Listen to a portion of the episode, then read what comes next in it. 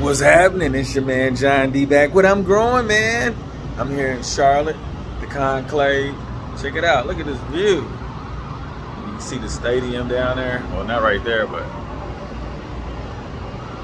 but I just wanted y'all to know I got some valuable feedbacks that I was giving mediocre uh, responses or advice, and I wasn't even giving, you know, my my my energy to you guys. And I just want you to know I'm blessed to live another day to get closer to my goal.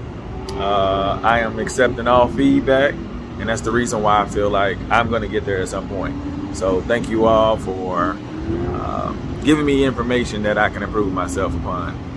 Uh, this trip has been one of the best trips ever.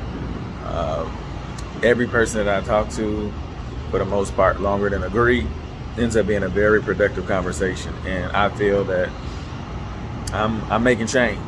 And when I say making change, I'm changing my appearance because typically when I come to places like this, you know, it's a different person. But now I have purpose with the friends that I have here, and I want everybody to get what they truly want. And when I when I mean get what they truly want, I mean some of the most ridiculous ideas.